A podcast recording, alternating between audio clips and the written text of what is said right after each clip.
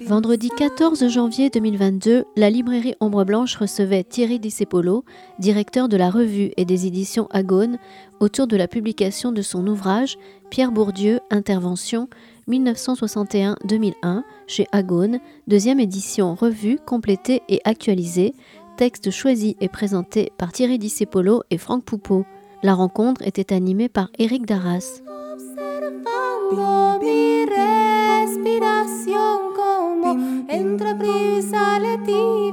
No puedo. Euh, bien, bienvenue, bienvenue à vous toutes et tous euh, pour euh, donc cette discussion qu'on veut, qu'on souhaite la plus libre et la plus informelle possible autour de, de, de- Pierre Bourdieu et notamment de, ses interventions politiques. Donc un livre réédité par Thierry Discepolo. C'est toujours un, un grand plaisir que de que, de discuter, de pouvoir discuter avec, Thierry Discepolo, donc qui est euh, euh, l'éditeur hein, de, Chomsky, de Howard Zinn, de euh, Noiriel, de Bouvresse, hein, euh, parmi bien, bien d'autres. hein. Donc fondateur, directeur des, formidables éditions Agone, qui, sont basées à Marseille, comme, comme, chacun sait.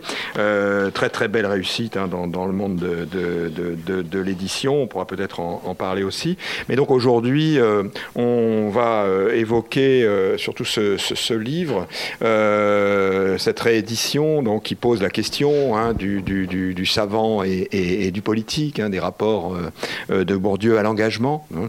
Et on, sait, peu que Bourdieu, en réalité, a toujours été très investi, très engagé dans, le combat politique, et ce, bien sûr, depuis ces années algériennes, hein, euh, euh, dans les années, fin des années 50 euh, et au début, tout début des années 60. Et donc, bah, peut-être, Thierry, pour, pour commencer, on peut te poser la question de savoir comment, finalement, ont, été choisis, enfin, ton rôle d'éditeur, hein, comment ont été choisis les textes hein, pour, pour, ce, pour ce livre. Euh, donc euh, qui, qui concentre certaines, pas toutes, hein, loin s'en faut, mais certaines des, euh, des, interventions politiques de, de, Bourdieu. Merci de cette invitation. Alors, je- je- j'espère que je vais mériter le portrait euh, qui, a, manqué de, on va dire, d'humilité qui est fait de moi, d'accord? Donc, euh, euh, alors, c'est- important de, commencer à dire ça. C'est un livre d'éditeur. Et, ça, même si Pierre Bourdieu a écrit euh, à 80% des textes, 80-90% des textes qui sont dedans, c'est un texte d'éditeur, au sens où, euh, au sens il a une histoire qui est inscrite vraiment dans, euh, dans, le travail éditorial. Euh, et c'est par là donc on va qu'on va commencer. hein. On a décidé ça avec Eric parce que on, parlera ensuite évidemment de la thèse du livre qui est le savant et le politique et, le, et le rôle de Bourdieu dans cette dans cette dans ce binôme là, d'accord? Mais d'abord ce livre là.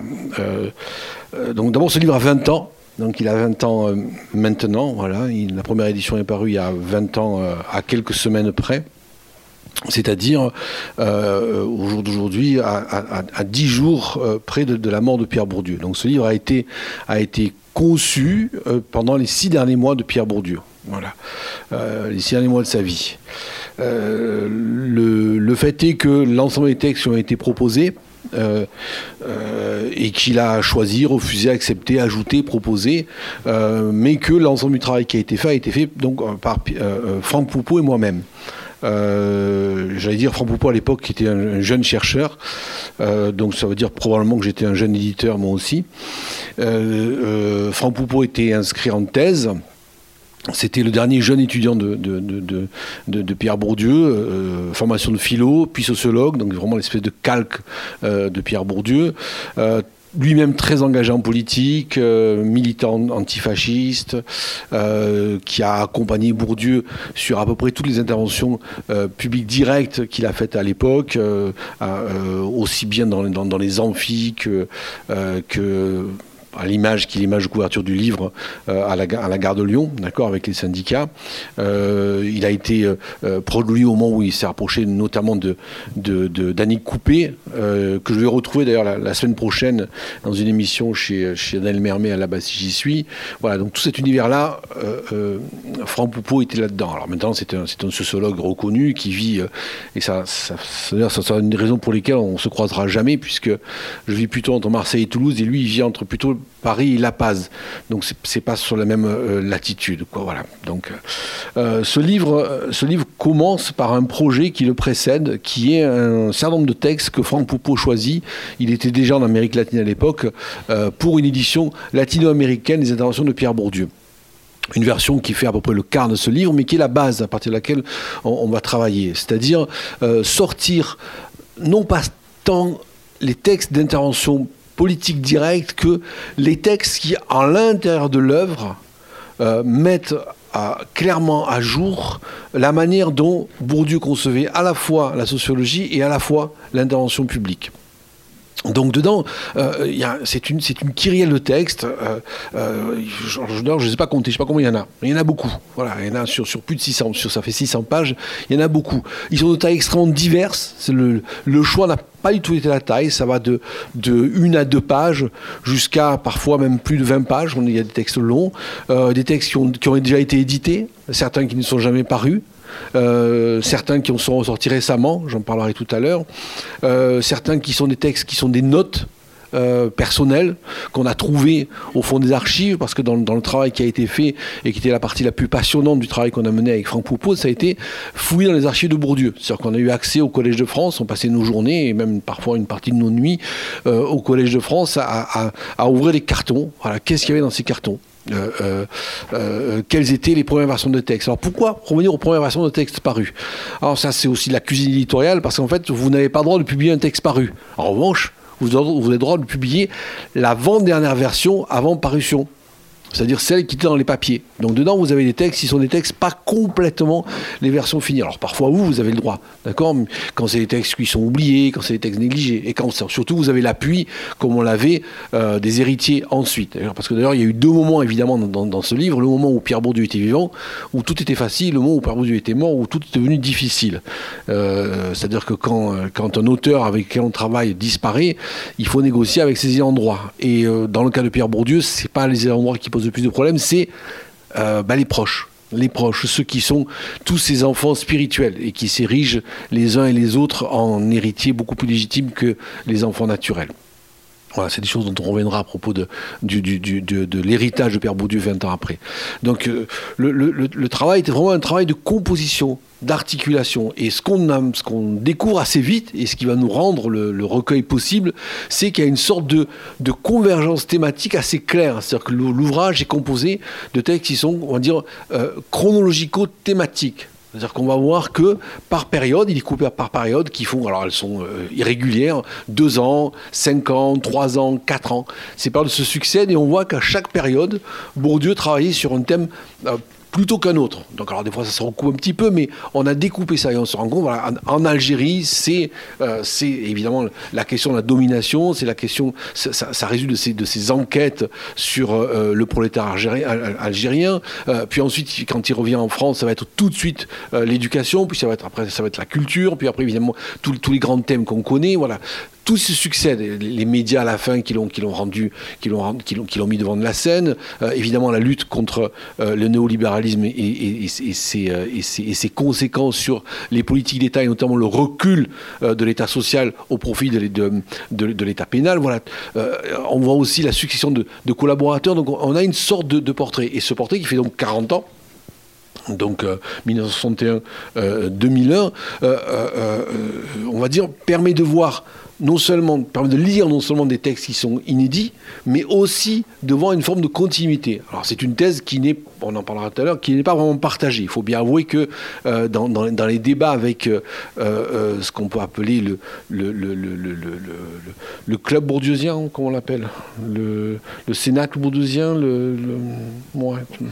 Bah, aujourd'hui, euh, Bourdieu, c'est plus euh, la propriété de personne. Il, est, appartient à tout le monde. Bon, euh, je crois que c'est une des choses qui a, qui a, vraiment beaucoup, beaucoup changé. C'est qu'il y a une reconnaissance internationale et, interdisciplinaire, en plus, de, de, Bourdieu, qui fait qu'il est passé dans le patrimoine, vraiment, des sciences sociales. C'est difficile de, prétendre aujourd'hui, je pense, s'approprier Bourdieu.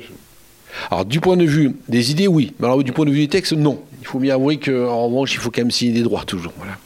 Alors, euh, au moins deux textes pour, pour arrêter de, de, de, de parler de, la cuisine de ce livre, mais qui sont, qui sont pour moi les plus, les plus étonnants. D'accord? C'est un texte qu'on découvre euh, au fin fond des archives, qui sont des notes euh, qu'il a prise en 1981, au moment où on en. Alors, est-ce qu'on peut le dire comme ça? Oui, j'ai envie de le dire comme ça. Au moment où, en fait, euh, Bourdieu passe du stade de, euh, du sociologue qui a, qui a une reconnaissance académique déjà internationale, importante, du, du, du, directeur de labo, de l'auteur du directeur de collection, euh, du, du, passeur extrêmement important d'œuvres majeures dans, dans, dans, les sciences sociales, avec des choix qui sont importants. Quand il dirige euh, chez Minuit la collection Sens commun, il installe un corpus d'œuvres qui, qui va prendre une place extrêmement importante dans, le, dans, le champ des sciences sociales. Euh, il n'est il, pas, encore, pas encore rentré au, au, Collège de France. Il rentre quand au Collège de France, je ne m'en rappelle plus. 81 82, 80, ouais, 82, ouais, 82, donc, ouais, 82. Il n'est pas encore entré au Collège de France en 81. Et euh, euh, c'est important, c'est un détail. Sartre est mort. Voilà. C'est pas du tout anodin dans, dans la signification. Et en fait, euh, il reste plus qu'une seule figure vivante de cette, de cette, de cette ampleur, c'est Foucault. Et ils vont se retrouver avec Foucault à s'engager euh, euh, auprès des syndicalistes, notamment de la CFDT, euh, pour une sorte de, soutien, un appel à soutien du syndicat Solidarité en Pologne, qui subit, l'État, la, répression de l'État polonais. et ils se retrouvent avec, avec Foucault dans des intentions publiques. En vérité, on se rend compte que ce sont les premières.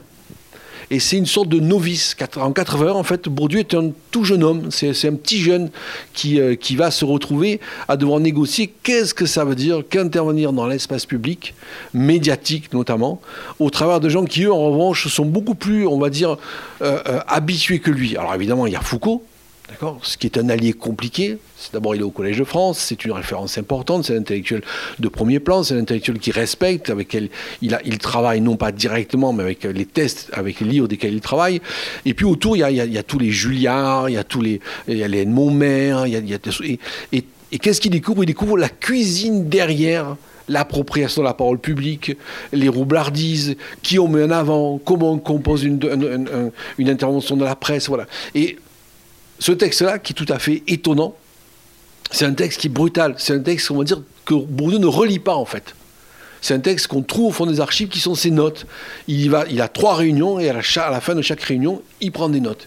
Et donc vous, avez, vous avez là directement, vous avez directement qu'est-ce que ressent euh, euh, un, intellectuel de sa première expérience de la cuisine euh, de, la, cuisine politique. Euh, alors, les choses vont changer, c'est-à-dire qu'assez vite, il va se retrouver, comme vous savez, euh, proche du, gouvernement Mitterrand. il va sortir déçu, et à la suite de cette, énorme déception, ça va, être la, naissance du projet de la misère du monde. Il va passer intégral, il va, décider que le changement social ne se fait pas par en haut, mais se fait par en bas, voilà, etc. Donc vous avez toute cette succession-là.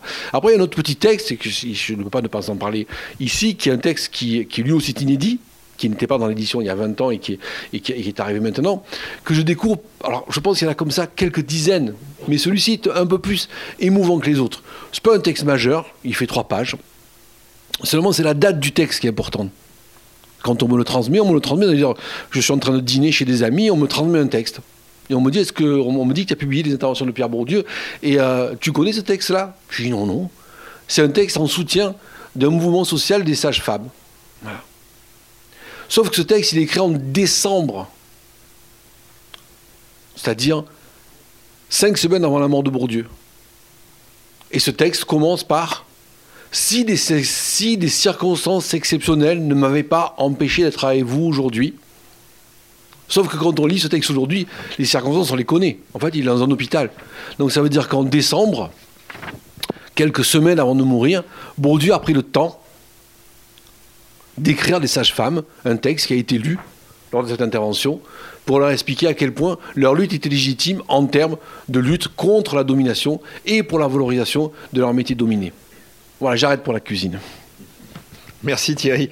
Oui, il y a beaucoup de, du coup de, de, de, sujets de discussion possibles, hein, euh, puisque ça part de, de, la guerre d'Algérie et que ça va jusqu'aux mouvements euh, sociaux, dont celui des sages-femmes, effectivement, en passant par la candidature de, Coluche les années Giscard, euh, et bien sûr les, les, quelques débats, hein, parfois très très virulents, dans, le, dans, dans, le champ intellectuel. Ce choix d'avoir euh, euh, rééditer aujourd'hui euh, les, interventions 61-2001 et il est lié au fait qu'il y a une actualité.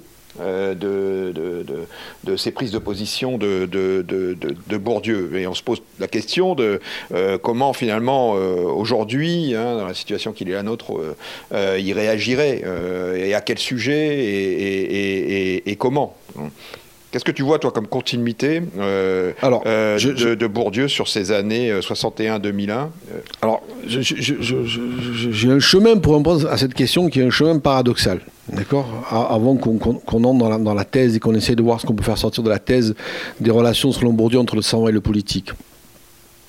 je crois que c'est il y a 48 heures, un certain Jacques Julliard a, écrit un petit texte dans lequel il explique que euh, sur la question de, l'université, sur la question de l'autonomie des universités, sur la question euh, qui est cruciale pour lui, c'est la destruction, la destruction que subit l'université sous les coups de boutoir euh, des, coloniaux, des postmodernes et, et, autres universitaires gauchistes. Il est certain, lui, lui qui discutait quelque temps avant la mort de Bourdieu avec Pierre Bourdieu, que Bourdieu serait probablement d'accord avec lui. Et là, quand on entend que Jacques Julliard discutait avec Pierre Bourdieu quelque temps avant qu'il meure et que probablement euh, euh, Jacques Julliard serait d'accord, euh, Pierre Bourdieu serait d'accord avec lui pour faire partie de la réaction vis-à-vis aujourd'hui des batailles internes à l'université, on, a envie de se demander de quoi il s'agit. Donc la question, on va commencer, va, commencer à y répondre par de qui est la formule on entre dans ce mort comme dans un moulin? Bourdieu fait partie de ces morts comme on rentre dans un moulin, puisque pour que Jacques Julliard puisse rentrer dans, le cadavre de Bourdieu, je pense que tout le monde après lui peut y rentrer. Euh, la question qu'on doit se poser aujourd'hui, plutôt, c'est euh, euh, qui reste-t-il? Et c'est peut-être un article qu'on a en programme avec, Franck Poupeau. C'est 20 ans après la mort de Bourdieu, qu'est-ce qui reste comme intellectuel et non, non seulement, non, pas tant comme intellectuel, comme figure publique, mais comme intellectuel producteur de connaissances. C'est-à-dire que la, particularité de Pierre Bourdieu, ce n'est pas tant qu'il a fini par devenir une figure publique, notamment après 95 et son intervention à la gare de, à la gare de Lyon euh, auprès des, euh, des grévistes euh, dans la bataille contre le projet de, de, réforme de Juppé. non, c'est quelqu'un qui, qui n'était pas seulement, on va dire, un bavard devant micro c'est quelqu'un qui dirigeait des recherches, quelqu'un qui produisait une connaissance, et une connaissance dont, il avait l'abominable prétention de penser qu'elle pouvait être non seulement utile, mais utile aux gens qui la recevaient, utile pour eux-mêmes, pour supporter le monde dans lequel ils vivaient, mais peut-être même, peut même pour le changer. Donc euh, c'est ça la question. La, alors la raison pour laquelle on pu aujourd'hui 20 ans après, c'est que c'est l'anniversaire des 20 ans de sa mort. Voilà. Donc euh, ça c'est toute la cuisine éditoriale, ça fait partie du jeu. D'ailleurs, vous pourrez remarquer qu'on ne sait pas exactement une idée inédite, c'est-à-dire que je ne sais pas si c'est pas 5 ou 6 bouquins au moins de Pierre Bourdieu qui sont sortis ce mois-ci. D'accord? Donc euh, des, ouvrages divers, dont, un, autre ouvrage majeur qui est, Microcosme, qui est dirigé d'ailleurs par, par Franck Poupeau, qui, est mon co-auteur ici, et qui est, qui est toute la théorie théorie du champ, du de Pierre Bourdieu, un énorme ouvrage dont une grande partie est inédite, d'accord. Mais vous avez aussi la, suite de ces cours au Collège de France. Donc voilà, ça continue, ça s'inscrit là-dedans. Mais la question qu'on a envie de, enfin, la réponse qu'on a envie de donner à ta question aujourd'hui, c'est, c'est sur qui aujourd'hui on peut s'appuyer comme producteur de connaissances euh, qui, est, qui travaille à une connaissance qui soit utile pour le plus grand nombre. On voit l'inverse, très bien. On voit ceux qui travaillent pour le gouvernement, c'est très bien. On voit ceux qui travaillent pour eux-mêmes, ça c'est encore plus nombreux. Ou plutôt on ne les voit pas. D'ailleurs, je pense, on va dire, c'est probablement la plus grande partie de l'université. Qui, a confondu deux choses, la production de connaissances pour le public, la, la production de connaissances pour sa propre carrière. Ça, on voit, on voit les intellectuels de droite, ça très bien, on les voit on voit les intellectuels, euh, on va dire, médiatiques, on les voit beaucoup, mais en revanche, des intellectuels qui aujourd'hui considèrent que la production de la connaissance est une production utile pour le plus grand nombre, on ne la voit pas. Donc c'est ça qu'on met en avant. Oui, c'est tout à fait exact. Hein. C'est surprenant de voir hein, l'évolution de ce point de vue-là euh, de l'engagement des intellectuels dans euh, l'espace public. C'est-à-dire qu'aujourd'hui, il est suroccupé euh, parce que Bourdieu appelait les doxosophes, voire pire, des, de, faux intellectuels totaux. Hein. On entend encore aujourd'hui des journalistes présenter Zemmour comme un historien. C'est effrayant, c'est effarant. Hein. Euh, ce genre de choses n'était sans doute pas possible euh, il y a 20 ans. Euh, c'est pas seulement qu'il y a eu un décentrement invraisemblable euh, du, champ politique tout entier vers la droite euh, et même vers, l'extrême droite. tout ça a été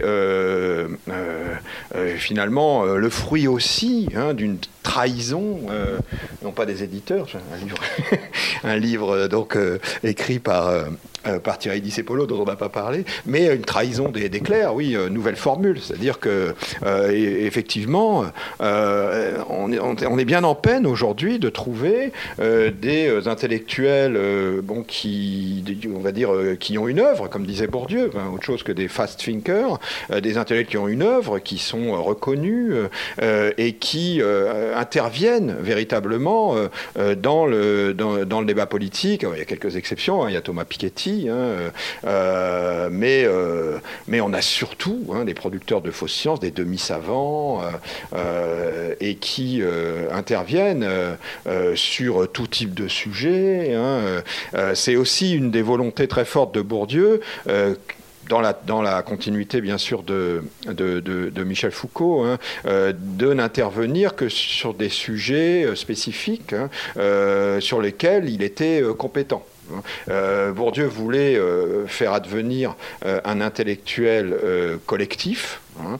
Euh, euh, mais un intellectuel euh, spécifique. Il voulait, il avait, il avait cette, cette ambition hein, dans, ses engagements de n'intervenir que sur les sujets sur lesquels il avait lui-même travaillé. Hein. bon voilà, aujourd'hui, on, est dans une situation qui, de ce point de vue-là, est, est, tout à fait, tout à fait différente et, quelque part, il nous manque quoi. il nous manque énormément. Mmh. Oui, tout à fait. Pour rebondir sur cette espèce de, première euh, typologie que tu fais des, euh, du rapport entre les intellectuels euh, comme producteurs de connaissances et leur, et leur, et leur place publique, c'est vrai Piketty, éventuellement tout à l'heure mais ça tu m'aideras un petit peu. parlons plutôt des anciens, c'est-à-dire que quand, quand, Bourdieu arrive sur le marché, pour parler, pour parler vulgairement, donc Foucault est encore là, Foucault meurt quelques années après. Euh, le recueil, d'ailleurs, a plusieurs textes sur Foucault. On, voit, euh, combien à l'époque, euh, Foucault n'était pas seulement une référence importante, n'était pas seulement un voisin, puisqu'il il, voisinait au, Collège de France, euh, mais était aussi un, type d'intellectuel, un type intellectuel dans l'espace public. Voilà. Donc, euh, euh, Eric a parlé de spécifique, oui, c'est-à-dire c'était, il appelait ça l'intellectuel spécifique, et tout de se poser donc en un certain sens à la figure de ce qu'on appelait l'intellectuel total, c'est-à-dire Sartre, Sartre qui a dominé. Euh, il faut, je, je, crois que, que je dirais, dire, pas seulement les moins de 20 ans, mais même, même peut-être les, moins de 50 ans, je suis même pas sûr qu'ils peuvent imaginer ce que ça veut dire aujourd'hui, l'influence qu'avait Sartre euh, jusque dans les années 70. Je ne suis pas sûr que ce soit imaginable. C'est une chose qui a totalement disparu des consciences. C'est-à-dire, euh, euh, c'est là où on, prend la mesure d'à quel point, en, un demi-siècle, le monde a, changé, ou, il a pu changer en un demi-siècle de ce point de vue-là que, que, les deux siècles qui ont précédé.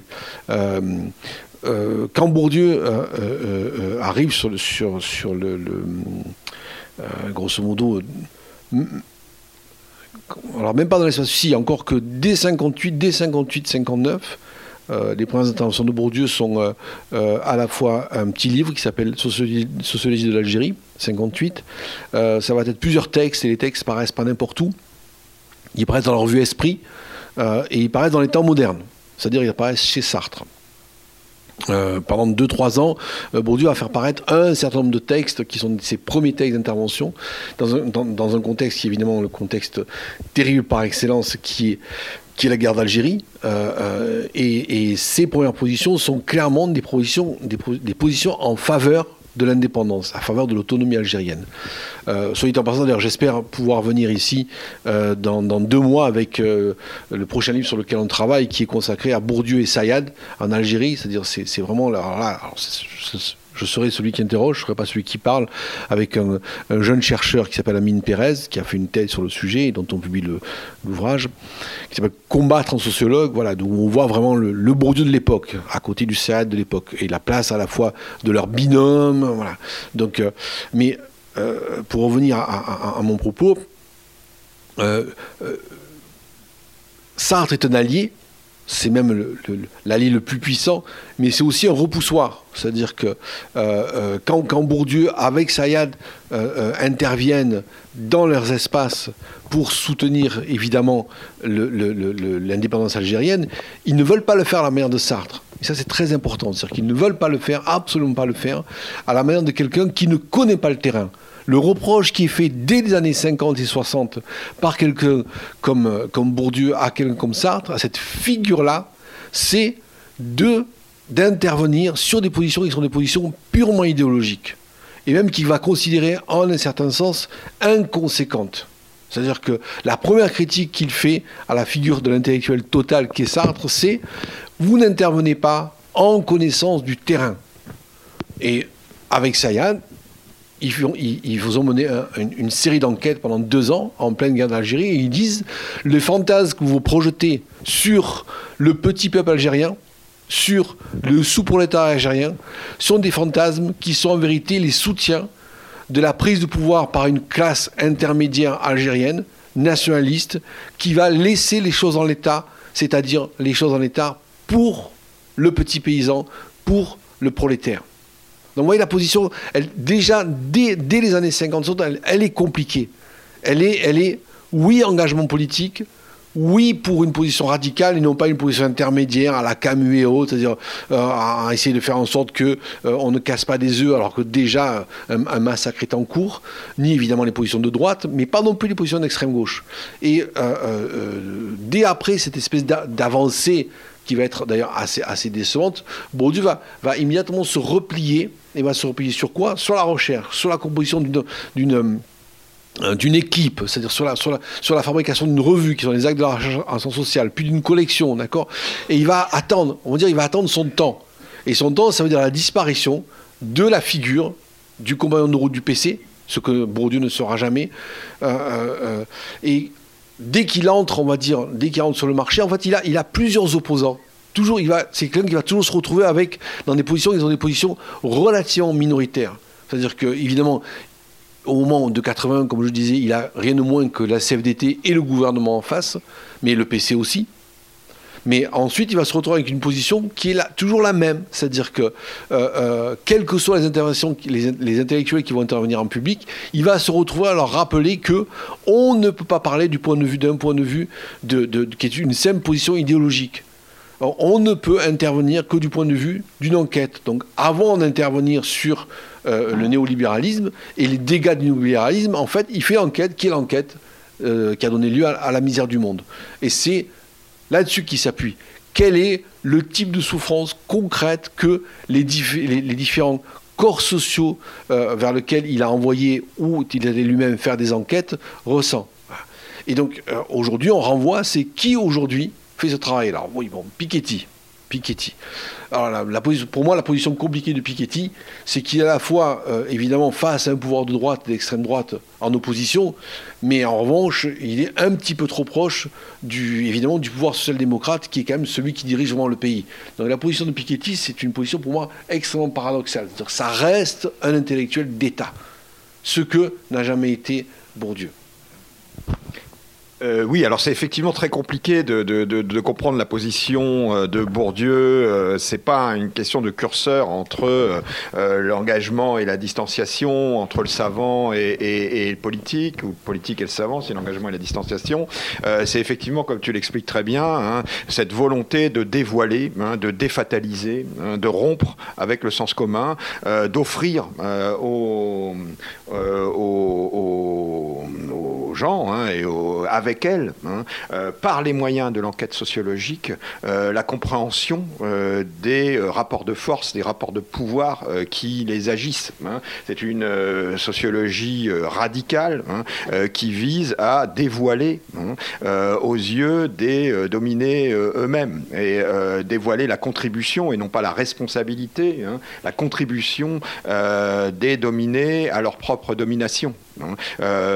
Donc on est dans une posture euh, très particulière, hein, euh, vraiment une sociologie euh, qui s'assume complètement comme science et en même temps comme acte politique qui, qui dévoile. Donc évidemment, c'est une, une position très loin de, de, de, de, la position mi-chèvre, mi-chou, social-démocrate, etc. Mais en même temps, Bourdieu était toujours en lutte contre l'intellectuel prophétique, hein, celui qui prétendait euh, euh, subvertir la jeunesse. Hein, et euh, il, a, il a refusé évidemment beaucoup de sollicitations, énormément, mais pas toutes. Hein, et il pouvait être pragmatique. Hein, euh, au nom aussi hein, de, de, de, de l'importance qu'il peut y avoir à faire euh, changer les choses, à les faire évoluer. Et euh, notamment, hein, il est intervenu à la demande de Mitterrand pour, pour bah, ce fameux rapport pédagogique, le rapport du Collège de France, le rapport Bourdieu-Gros, pour essayer de, faire évoluer l'éducation nationale, les programmes. C'est un exemple parmi des tas mais euh, il refusait pas non plus euh, les discussions avec les politiques, euh, les politiques les plus influents, et Mitterrand lui-même. Et pour vous donner une, anecdote peu connue, hein, c'est c'est au travers d'une discussion avec Mitterrand hein, que Bourdieu suggère l'idée d'une télévision franco-allemande culturelle, une télévision culturelle franco-allemande. Et voilà, c'est devenu, bien des années plus tard, Arte. Hein. Euh, donc une idée hein, euh, qui, voilà, qui, qui, qui, vient de, qui vient de Bourdieu. Alors, il, y a, plein d'autres exemples. Il faut savoir aussi que Bourdieu était très provocateur, qu'il utilisait la provocation, espiègle, malin, mais aussi provocateur. Il utilisait la provocation systématiquement et il l'adaptait à ses auditoires. Quand il allait à l'INJEP, par exemple, voir les sportifs, il pose la question, mais comment peut-on être sportif?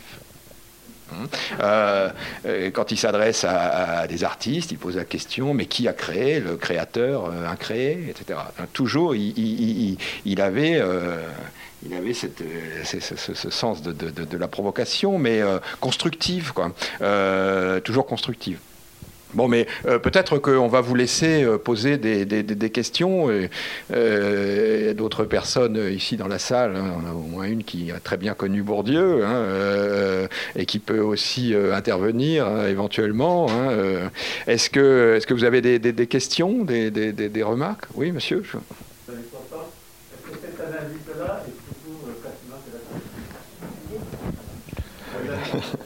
Oui.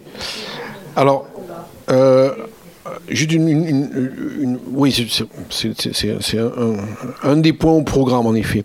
Alors, pas les années 60. C'est-à-dire que ces analyses, elles, sont vraiment euh, à, la toute fin des, années 90, hein, d'accord? C'est-à-dire que euh, sur la télévision, je crois que c'est 96, hein, pour vous donner un ordre d'idée. Donc, euh, euh, disons, c'est pas qu'il ne parlait pas avant des, médias, mais il, il, il n'en parlait pas comme champ, d'accord? Ces analyses de, des médias comme champ, c'est assez tardif, d'accord?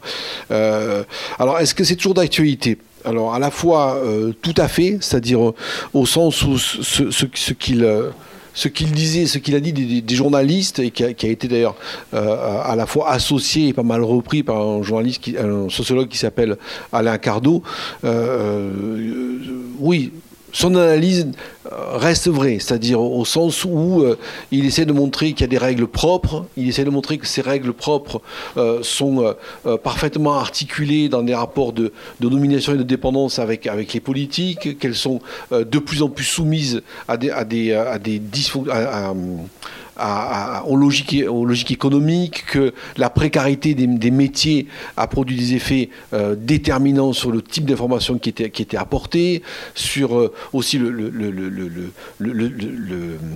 fait que la plus grande partie des médias sont incapables euh, d'intégrer des discours qui sont hétérogènes à leur, propre production. voilà, tout, tout, ça continue à fonctionner. Ce qui a changé énormément aujourd'hui, c'est, vous imaginez bien, c'est la diversité euh, des, des, des, des, médiums. C'est-à-dire que euh, euh, les choses qui ont changé, c'est que, que les médias qui ont connu Bourdieu ont, vraiment énormément évolué. C'est ça. la place, par exemple, de, d'Internet aujourd'hui, des réseaux sociaux, c'est, une chose qui modifie considérablement la, la, donne. Quoi. Voilà, le, le, nombre d'acteurs qui sont, qui sont des acteurs qui sont plus tous salariés est devenu, est devenu colossal. Donc tout ça, tout ça a, a, changé énormément les choses. Mais en revanche, ce qui, a, ce qui, ce, qu'on peut regarder encore aujourd'hui sur, sur, euh, euh, sur Bourdieu et les médias, c'est, comment son œuvre a été reçue par une grande partie des médias. C'est-à-dire que je ne sais pas si les uns et les autres se, souviennent euh, de, la réception dans les, dans, les médias, notamment ceux qu'il avait critiqués, de sa mort. C'est-à-dire que c'est un travail qu'on a fait, qu'on n'a pas utilisé depuis. C'est vraiment dommage, mais c'était tellement, euh, tellement désespérant qu'on a arrêté. C'est-à-dire que, euh, euh, vous savez, normalement, la règle, c'est quand, quand quelqu'un meurt, vous voulez, il est immédiatement loué. Serait-il, aurait été-il un, un, salaud que tout lui est pardonné? Euh, il faut voir, il faut voir dans, la presse la réception de la mort de Bourdieu. C'est-à-dire que c'était vraiment assez, terrifiant de la, part de. Et c'est comme s'il y avait, il y avait chez les journalistes euh, dominants une forme de, de revanche à prendre. C'est-à-dire qu'on n'excuse pas le dévoilement. J'ai presque envie de dire c'est c'est une sorte d'hommage du vice à la vertu. C'est-à-dire que euh, si, à un moment euh, euh, on peut être sûr que la preuve a été faite, que l'analyse par Bourdieu du fonctionnement des, médias de son temps était juste, c'est la manière dont il, a été traité par ceux, dont il a dévoilé la mécanique pour, ajouter euh, euh, juste euh, tout, tout, ce que tu as dit, il y a quand même aussi cette idée selon laquelle les médias commerciaux sont les chevaux de Troie du marché.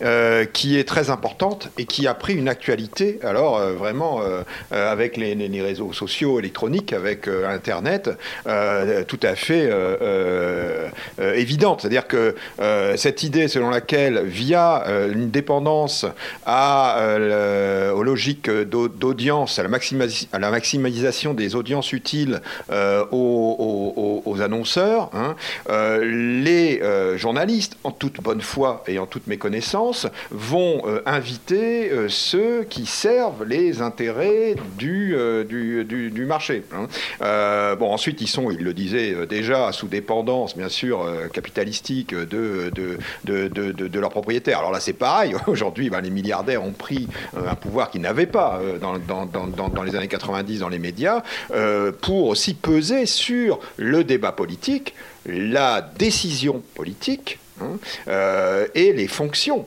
euh, politiques. Hein. Donc les médias sont les chevaux de Troie hein, euh,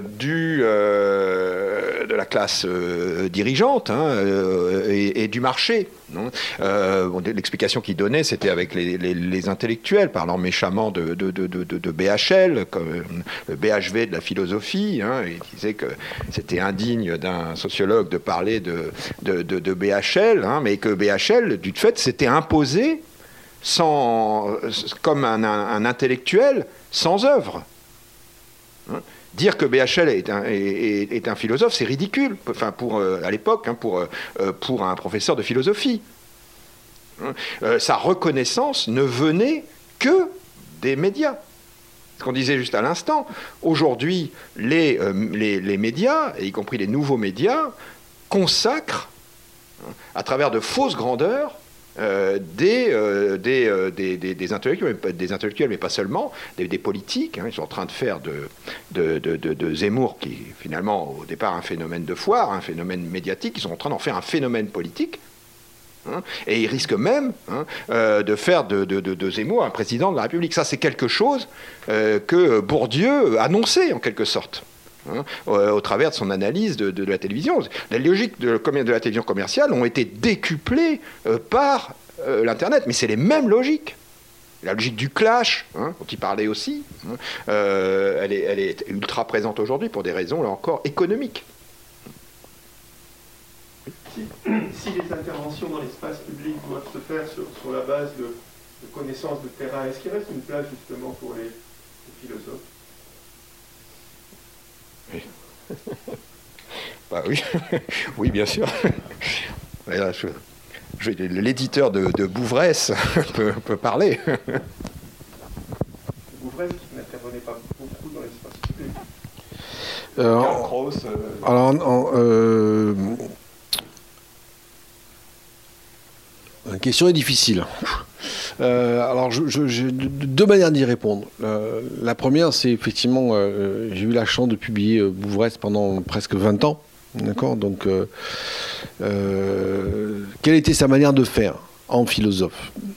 Alors, déjà, la, première qui, est, qui est peut-être, dans son cas, une sorte de, de, de, de, niveau maximal de violence qu'on peut atteindre, c'est par exemple quand on lui offre la Légion d'honneur. Voilà. La réponse est encore sur le site à gauche. Oui, je vois. Oui, oui, ah oui, oui je, je, je, compte, je compte pas l'enlever. D'accord Donc, c'est-à-dire que. Si devient président de la République, il faut la sortir.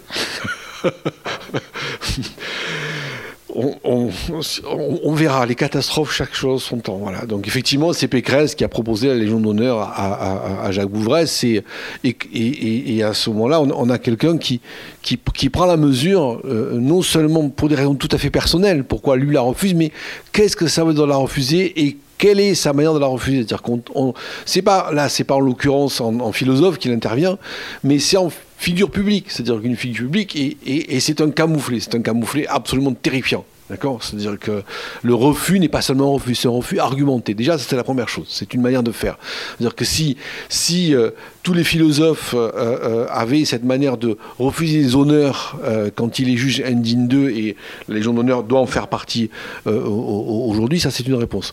La deuxième, pour, pour, pour rester dans, dans, dans, le cadre de Bouvresse, ça a été à sa manière extrêmement discrète, mais toujours extrêmement précise, euh, euh, de, rappeler que euh, contrairement à, ce qui est extrêmement facilement raconté, notamment dans les médias de masse, un certain nombre de figures ont des passés politiques. C'est toujours mineur, mais c'est pas négligeable. prenons, prenons Spengler. Spengler, Oswald Spengler, qui est, qui est quelqu'un qui, qui régulièrement ressort, il a encore ressorti récemment, c'est-à-dire que euh, euh, intellectuel qui a été une intellectualité extrêmement importante au début du, euh, XXe siècle, mais dont la réalité de l'arrière-plan idéologique est une sorte de, de, lits fascisants. Donc, euh, euh, quelqu'un comme Ouvresse, en, revenant sur le travail d'analyse de qui était Spengler, comment à l'époque il était reçu, quelles étaient les analyses qui ont été faites de lui, évidemment, par ses auteurs préférés, dont, dont évidemment Krauss, quelle, était sa, quelle était sa fonction. Voilà. Après, la, dernière manière dont, dont, dont, on va dire qu'on a envie qu'un philosophe intervienne, c'est par exemple souvent en disant juste non. C'est-à-dire que non, je ne vais pas intervenir sur le dernier fait d'actualité. Non, je ne vais pas intervenir sur euh, le dernier scandale. Non, non, non, non, non. Voilà. On peut dire aussi que si euh, Bourdieu n'a pas fait le choix de la philosophie, hein, euh, il était aussi dans la continuité hein, de, bien d'autres euh, qui l'ont précédé, hein, les Lévi-Strauss, les Brodel, tous ceux qui ont fait le choix de, la science sociale, et souvent contre la philosophie. Il avait un immense respect, était un très grand lecteur des philosophes, et bien sûr, il, le, disait, il l'écrivait, il devait beaucoup à ses discussions avec ses deux grands amis, qui étaient Derrida et, euh, Bouvresse. Hein, euh, et euh, par ailleurs, le, effectivement, un des rôles, parce qu'il y en a plusieurs, des rôles du, philosophe qui, lui, de toute façon, est dans le normatif, hein, ça peut être effectivement de déminer les mots, de mieux formuler les problèmes, d'aider euh, le débat public à mieux formuler, à, repenser les questions, à les penser autrement, de manière plus lucide, euh, plus rationnelle. Hein. Et c'est euh, ce que faisait Bouvresse quand même régulièrement. Hein. les interventions de, il y a beaucoup d'interventions de Bourdieu avec Derrida. Oui, hein,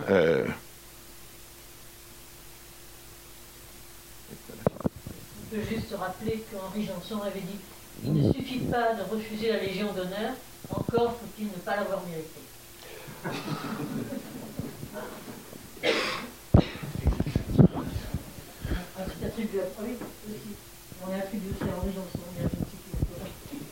Cela c'est très injuste, je vous signale, parce qu'on n'est quand même pas responsable de, de, la décision des politiques et de ce qui nous, sont, dont nous, nous honore, mais bon, peu importe.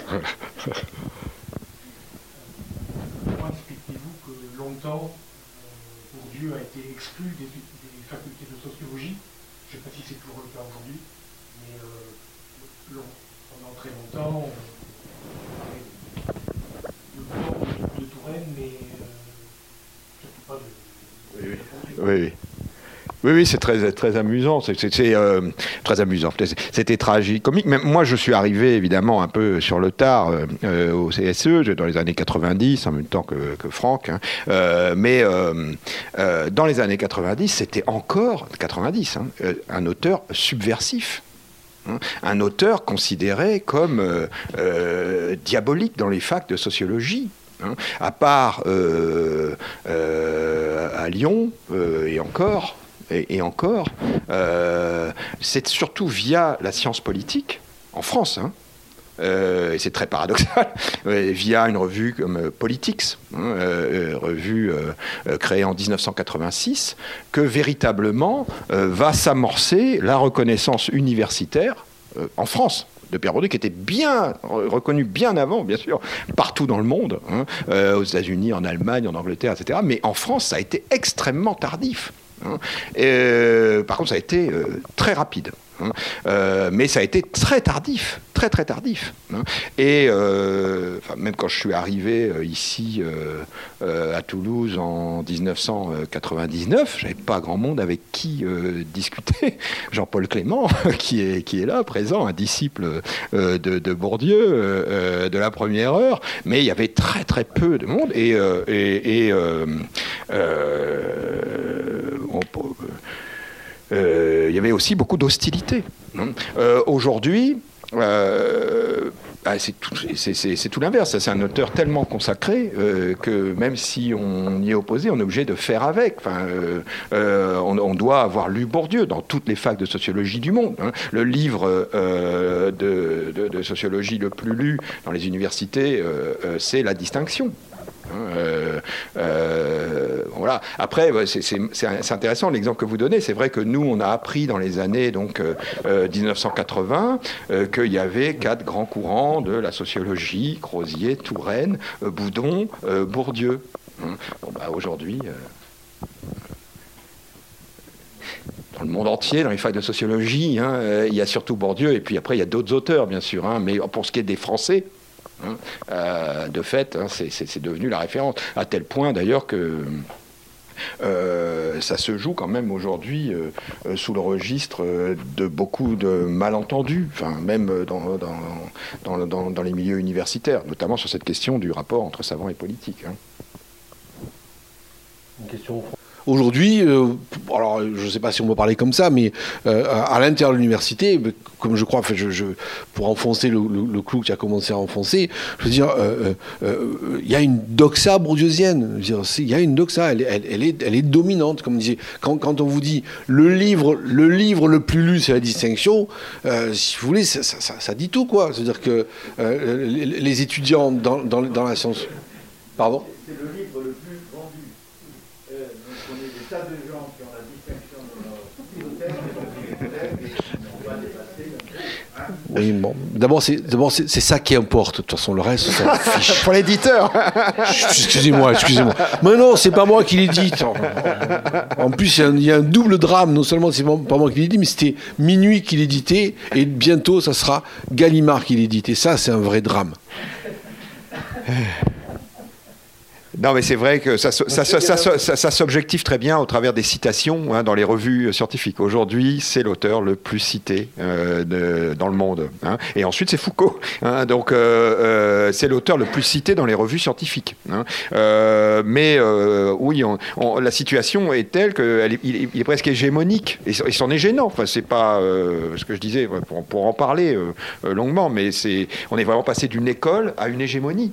Euh, vraiment. Psychologie n'est plus un sport de combat, alors. Eh ben non, pas, pas, pas à l'uni- pas- pas à l'université où c'est devenu euh, euh, vraiment, euh, mais, mais là encore avec des tas de, de- de- de- de- de- de- d'incompréhension, de, malentendus, de récupération, de... Et, et notamment, euh, si, si Bourdieu a fait école euh, au sens intellectuel du terme et pas au sens académique comme monsieur précisait du terme, euh, bien que ça, ça finit par se faire quand même, d'accord? En revanche, euh, et ça c'est extrêmement important de le noter, il n'a pas fait école dans la position euh, qui était la sienne de l'usage social qui devait être fait de sa compréhension du monde. C'est-à-dire qu'en revanche, je vous garantis que derrière, il a, s'il a reproduit quelque chose, c'est un corps académique. Mais ce corps académique n'est. Et d'ailleurs, pour répondre à la question qui a été posée du fond, on saurait si aujourd'hui existait des héritiers de Bourdieu que les, que les médias vont mobiliser pour faire le même travail qu'il a fait. Non, non, ça ne veut pas dire qu'il ne travaille pas, il travaille. hein. Loin de moi l'idée de dire que euh, ce corps académique ne produit pas de la connaissance, il en produit. Mais en revanche, il n'est absolument pas intéressé à un, que cette connaissance serve à autre chose qu'à sa propre carrière. C'est tout. C'est un corps de reproduction qui a été produit, qui a été créé, et pas du tout un corps de reproduction de euh, la mise à disposition du plus grand nombre euh, de la connaissance. Ce qui est d'ailleurs triplement injuste, et injuste pour moi, de mon point de vue, sur un seul point. C'est-à-dire que l'université est payée par les impôts. C'est-à-dire qu'elle est payée par tout le monde. Donc en fait, leur premier patron et leur premier client, c'est les gens qui les payent. C'est-à-dire rendre à ceux qui ont payé, c'est-à-dire ceux qui ont payé leur salaire, ceux qui ont payé leur travail, le produit de leur connaissance. Ça devrait être une règle, une règle numéro un. Merci beaucoup à tout le monde pour cette séance. Merci. Merci beaucoup. Merci.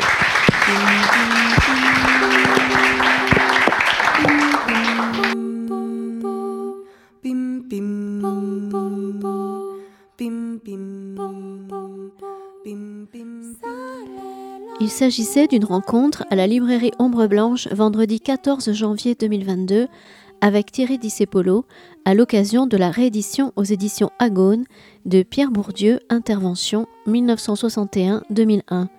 Thierry Discepolo est également l'auteur, entre autres, de La trahison des éditeurs chez Agone en 2011. Réalisation et mise en onde Radio Radio.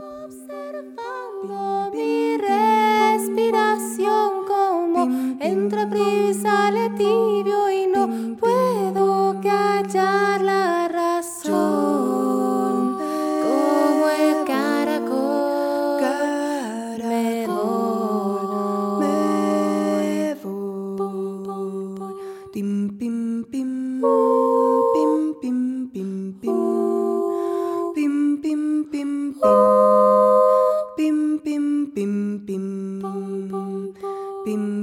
Sigo buscando algo en lo que creer. Si lo buscas, no lo ves. Si lo encuentro, ya se fue. Sigo intentando eso de buscar sin esperar encontrar.